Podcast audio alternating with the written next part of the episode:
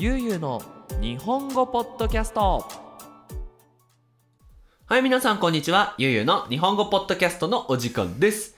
ではでは、えっ、と前回に引き続きけいごくんをゲストに招いて第2弾のポッドキャストを撮っていきたいと思います。よろしくお願いします。お願いします。はい。で、今回のテーマなんですが、せっかくね、大学4年生の最後なので、大学の思い出について聞こうかなと思います。はいというのもね、多分、このポッドキャストをね、聞いて頑張って、能力試験合格して、いつか日本に留学に行きたいっていう人もいると思うので、まあ、日本の大学、何のね、どんな感じがするのかとか、何を4年間で勉強したのかとか、まあ、そういう話って多分皆さんためになると思うんですよ。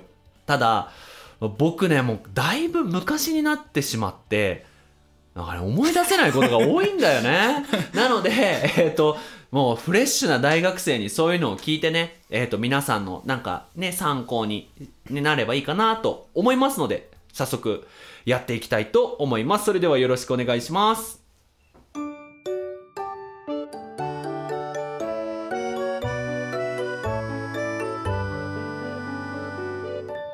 ゆうゆうの日本語ポッドキャストはいということで早速いきたいと思うんですが何を勉強してたの？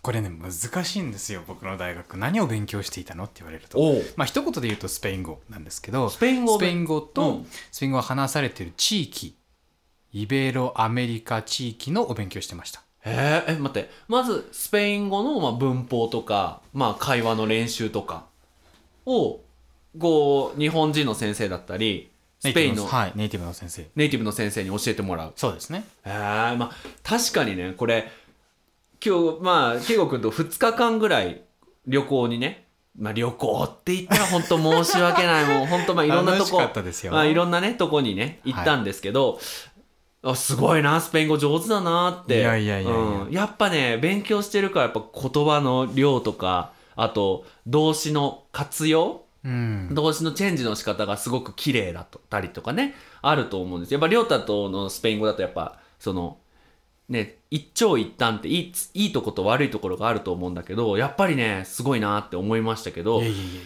でそれプラスねラテンアメリカの文化を勉強する。そうですね、イベロアメリカでした。イベロアメリカ、はい。これ初めて聞いた言葉なんだけど何が違うの？こうラテンアメリカとイベロアメリカ。ラテンアメリカの場合だと、はい。まあ、いわゆるアメリカ大陸で、うん。えースペイン語を話す。スペイン語だけじゃないか。ラテン語由来の言葉を話すからラテンアメリカ。だから、うん。えースペイン語とブラえーポルトガル語。ああなるほどね。じゃあもうアメリカから下。ですね。メキシコから下の国、そうね。もうメキシコからアルゼンチンまで。そうですね。アルゼンチンチリまで。がラテンアメリカ。でイベロアメリカっていうとイベリア半島も入ってるイベロ半島プラスアメリカなので、うん。スペインとポルトガルも入るんですね。なるほどね、はい。なるほどね。このスペイン語なのにスペインがなかなか入れないっていうね あるよね。それはその言葉ごめんなんだっけ？イベロアメリカイベロアメリカ？はスペインも入ってるんだね。そうですね。なるほどね。でその文化を勉強するんだ。そうですね。文化とか歴史とかまあそうもろもろですね。政治とか、うん。教育とかいろんな多岐にわたってその地域のことについて勉強してきました。あーねなんか文化を学ぶってさすっごいこう言葉が広すぎて分かんないけど確かにこう歴史とか今の社会情勢どんな社会かとかっていうのを勉強すると。そうですね。あー。なんか一番思いなんかよく印象に残ってるクラスとかある？印象に残ってるクラスか。こう4年間を思い出して。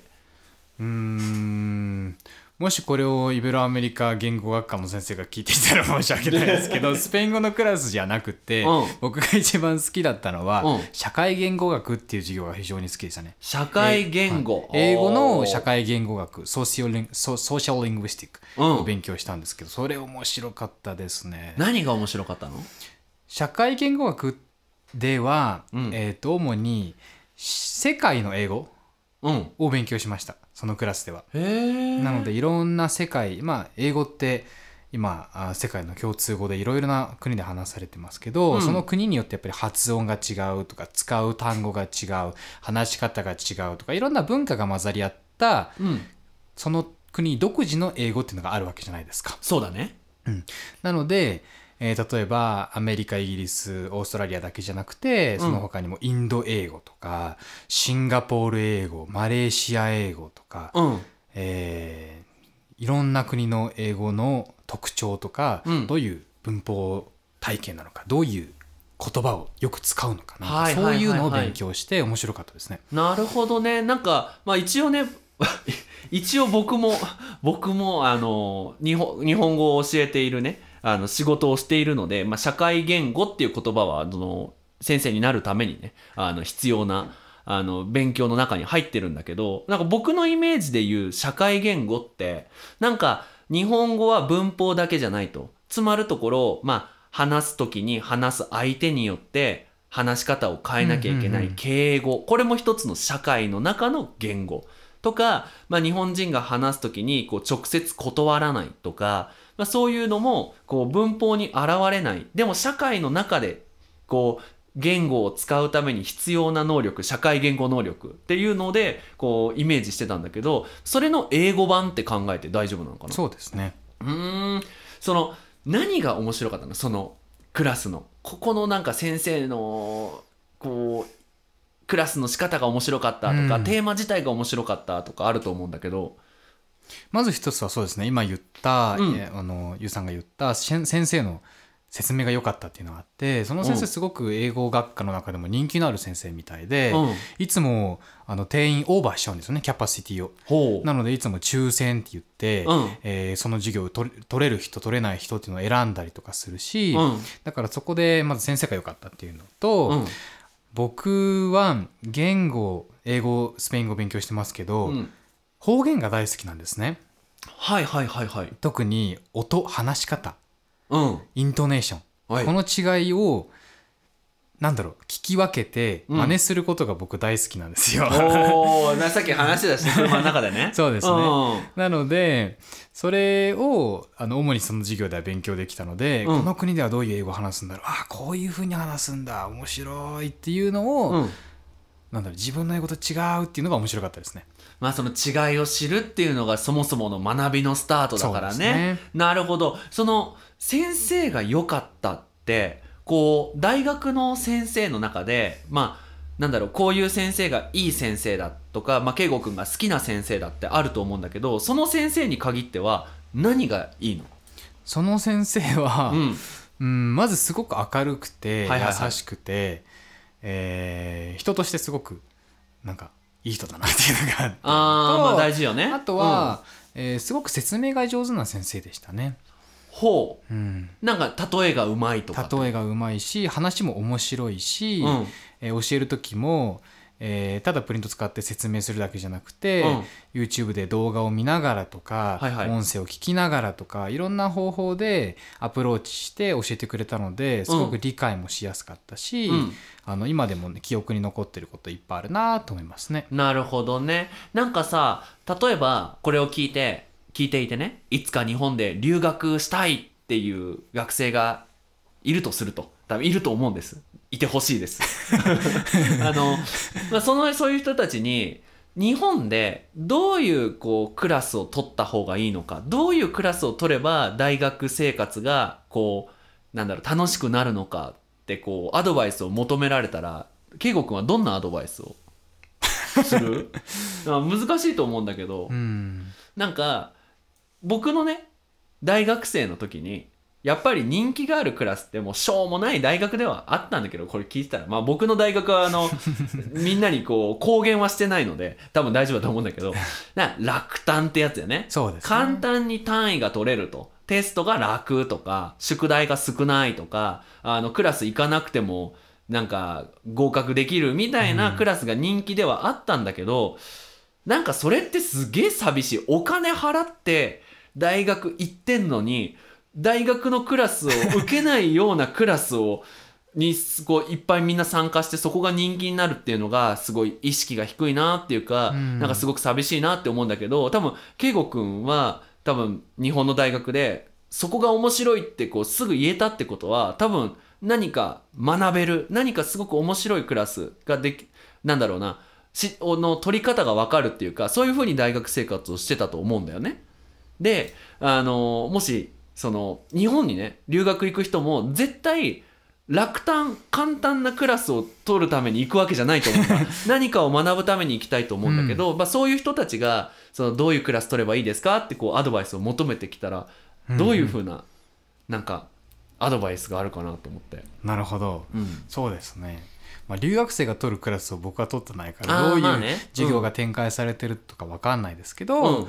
でもせっかくなのでうん。日本の授業って前も前のポッドキャストでお話もしましたけど、うん。結構レクチャーでずっと日本人聞いててみたいな授業が多いですけど、やっぱりせっかく大学に行って勉強したいんするんであれば、うん。あのディスカッションがあったりとか、あの他の学生と積極的にコミュニケーションが取れるうん。そんな授業がいいんじゃないかなと思いますね。なるほどね、そういうのってさなんかこうお試しクラスとかっていうのはあるの？お試しはないですけど、うん。1回目はあのなんだろう取りたい人が見学をできるみたいな感じになってるので、うん。まあラテンアメリカも同じだと思います。1回目にまずは出席して興味がある授業に行ってみて、うん。そこで雰囲気を知ってどんな先生なのかなとかどんな人がいるのかなみたいなのを見て、うん。取るか取らないか決めるっていうことができます。いやその1回目のガイダンスは結構大事だよね。そうですね。おーなるほどね。そう。ちなみにですねごめん僕のアドバイスはですねえっ、と大学時代なんか思い出しました今話を聞いてたら。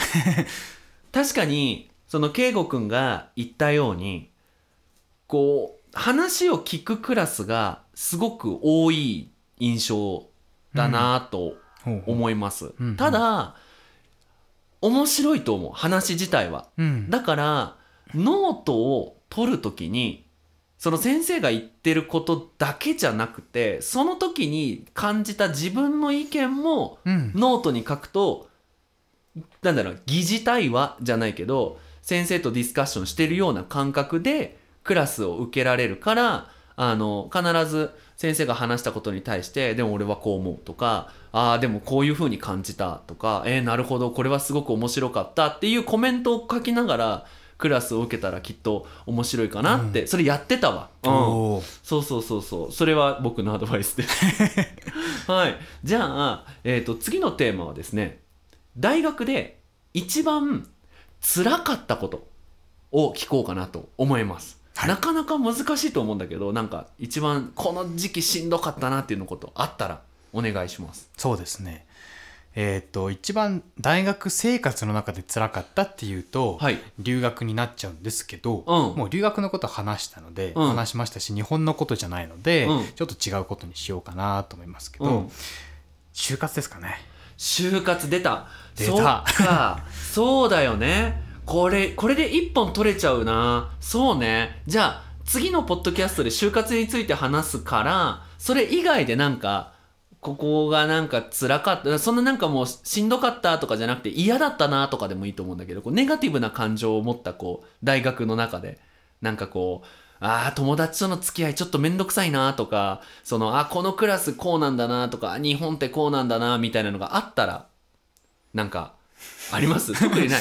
特にないですね。結構大学生活はうん。エンジョイしてて、僕あの小中高ってえー非常に暗い生活を送っていたんですけど、うん。大学に入って、うん。あのすごいいっぱい友達もできましたし性格も明るくなったりとか、うん。あの社交的になって外に出られるようになったので、うん。結構大学生活はずっと4年間あの忙しかったですけどかなり掃除で楽しかったですね。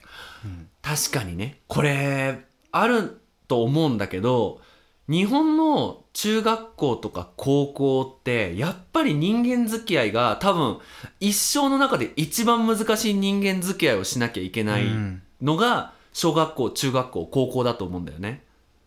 でっていうのはその選んでいったわけじゃない、まあ、高校は選んではいるんだけどでも急にね30人「はいあなたたちグループです。仲良くしてください」なんて仲良くできるわけがない。でもその中でいい顔をしてなんかこう誰とも喧嘩しないように9 12年間？違うか。そうだね。12年間生きていかなきゃいけないわけだよね。そりゃ暗くもなるよね。ああ小中高の友達全然いないですもん。ね。片手で数えられるぐらい。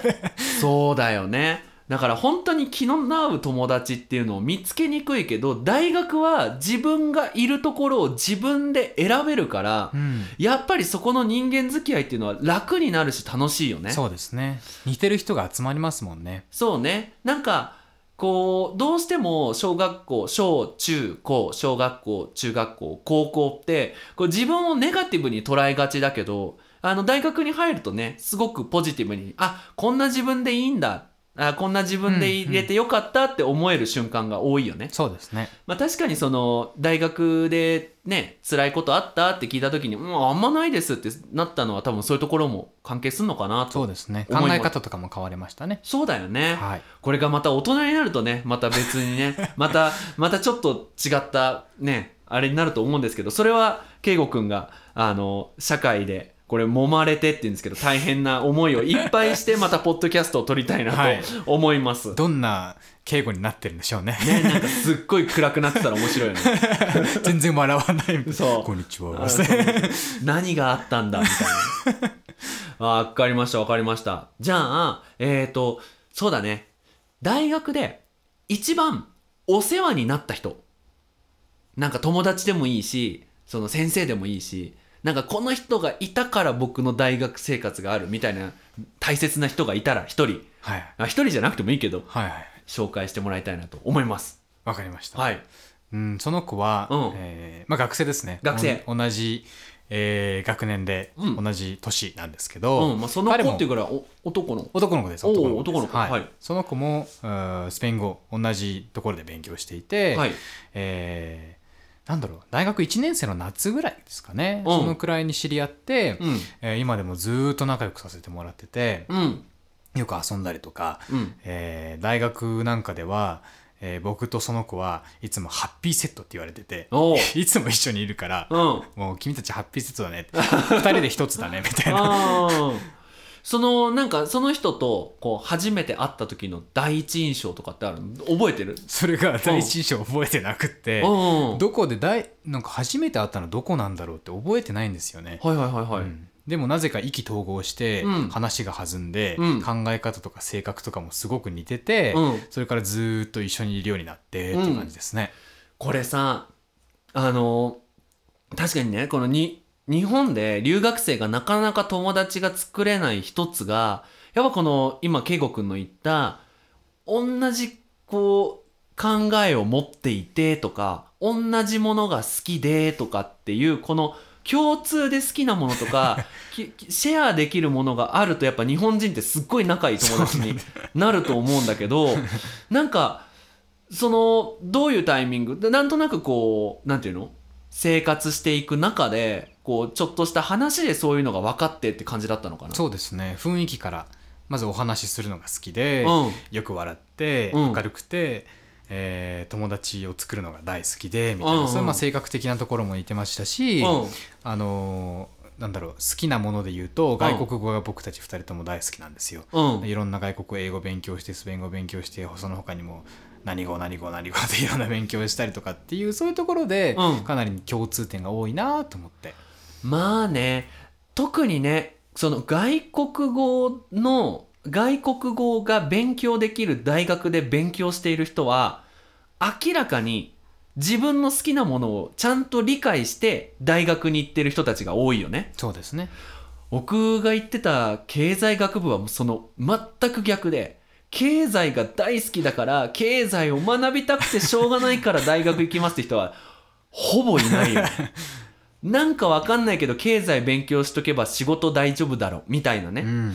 まあ確かにだからあれなのかな。同じ特にさ留学生で日本に行く人は日本語勉強したいでそもそも言語に興味がある人たちが多いからそうですね。外国語大学いいね。そうですね。そっかそっか。分かりました分かりました、なんかごめん僕がいっぱい話してしまったんですが。いえいえそうかその人たその人がいたから、まあ、大学生活が楽しくなった。楽しかったし、はい、うん。いろいろ助つけ救われた部分もあるなと思いますね。そうね。まあそういう関係ってこれからも続くだろうからね。続きますね、絶対。うん、あのぜひ縁を切らさないように、はいあのその人もに僕の方からもよろしくお伝えください。はい。まあ、ということでね今回は大学についてのいろいろなお話をあの聞きましたけどもどうでした？こう振り返ってみて大学4年間大学年間早かったですね。早かった？本当に。うん。うんずーっと忙しい生活してたので、うん。授業も他の人よりもたくさん取ったりとか、うん。途中留学をしたりとか、えーボランティア国内で東京オリンピックのボランティアに参加したりとか、うん。海外にカンボジアに行ってボランティアしに行ったりとかもしましたし、うん。まあ、この後きっと話すであろう就活をしたりとか、はいはい。えーまあ、本当にそれから大学の中でアルバイトをしたりとか、うんなんだろういろんなただ授業を取って大学に行って終わりっていうだけじゃなくてその他にもいろいろなアクティビティを大学の中でも外でもやったので、うん。そういう意味ではかなり忙しかったですけど、うん。充実したあー早い4年間を過ごせたかなと思って今でも後悔をしないいい大学生活だと思います。わかりましたわかりました。じゃあ最後にですね大学で何を学びましたか？これを最後の質問にしましょう。なんか就活みたいなんですけど 大学で学んだこと一つ今パッと言えるとしたら何を学んだの？大学で。難しいですね。うん。いいよ。ゆっくり考えてももちろんいいですけど、あのその間に僕踊ってますんで。踊らないでください。そうですね。まあでももちろんあの全く未知のうん。お大学に入る前だったら考えられない言語に出会って、考えられない世界に行って、うん。えー考えてもいなかった場所で勉強をしてとか、うん。まあ、そういういろいろな経験ができた。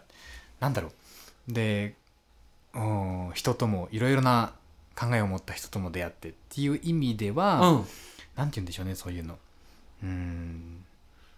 なんだろう。未知との遭遇。未知との遭遇じゃないですけどなんでしょうね。うん、でもなんかそんなイメージの言葉。なそうですね。なんか知らないものに出会うっていう。う、ん、とか、うん。新しい世界に飛び込めるうん、メンタルが鍛えられたかなっていう、まあね。それはあるようねん、うん、かなり積極的な人間になれたかなと思いますね。まあその高校時代はね暗かったってさっきも言ってたけど、その世界に飛び込んでその日本の中ではなく世界にこう飛び込んでいって知らない自分を知ったりとか、うん。その知らない人たちを知ったりっていう、そうですね。新しいことに挑戦できるうん。メンタルだったりとか、うん、えー積極性っていうのがうん。一番学べたかなと思いますね。まあそうね、うん。まあその一つとしてこの大学、まあ、コロナ時代のこの大学の終わりにメキシコに飛び込んでこれるのもすごいしね。普通行かないですから普通行ね。かないからね。そうね。わかりましたわかりました。ということで、なんかすごく安心したなって思うのが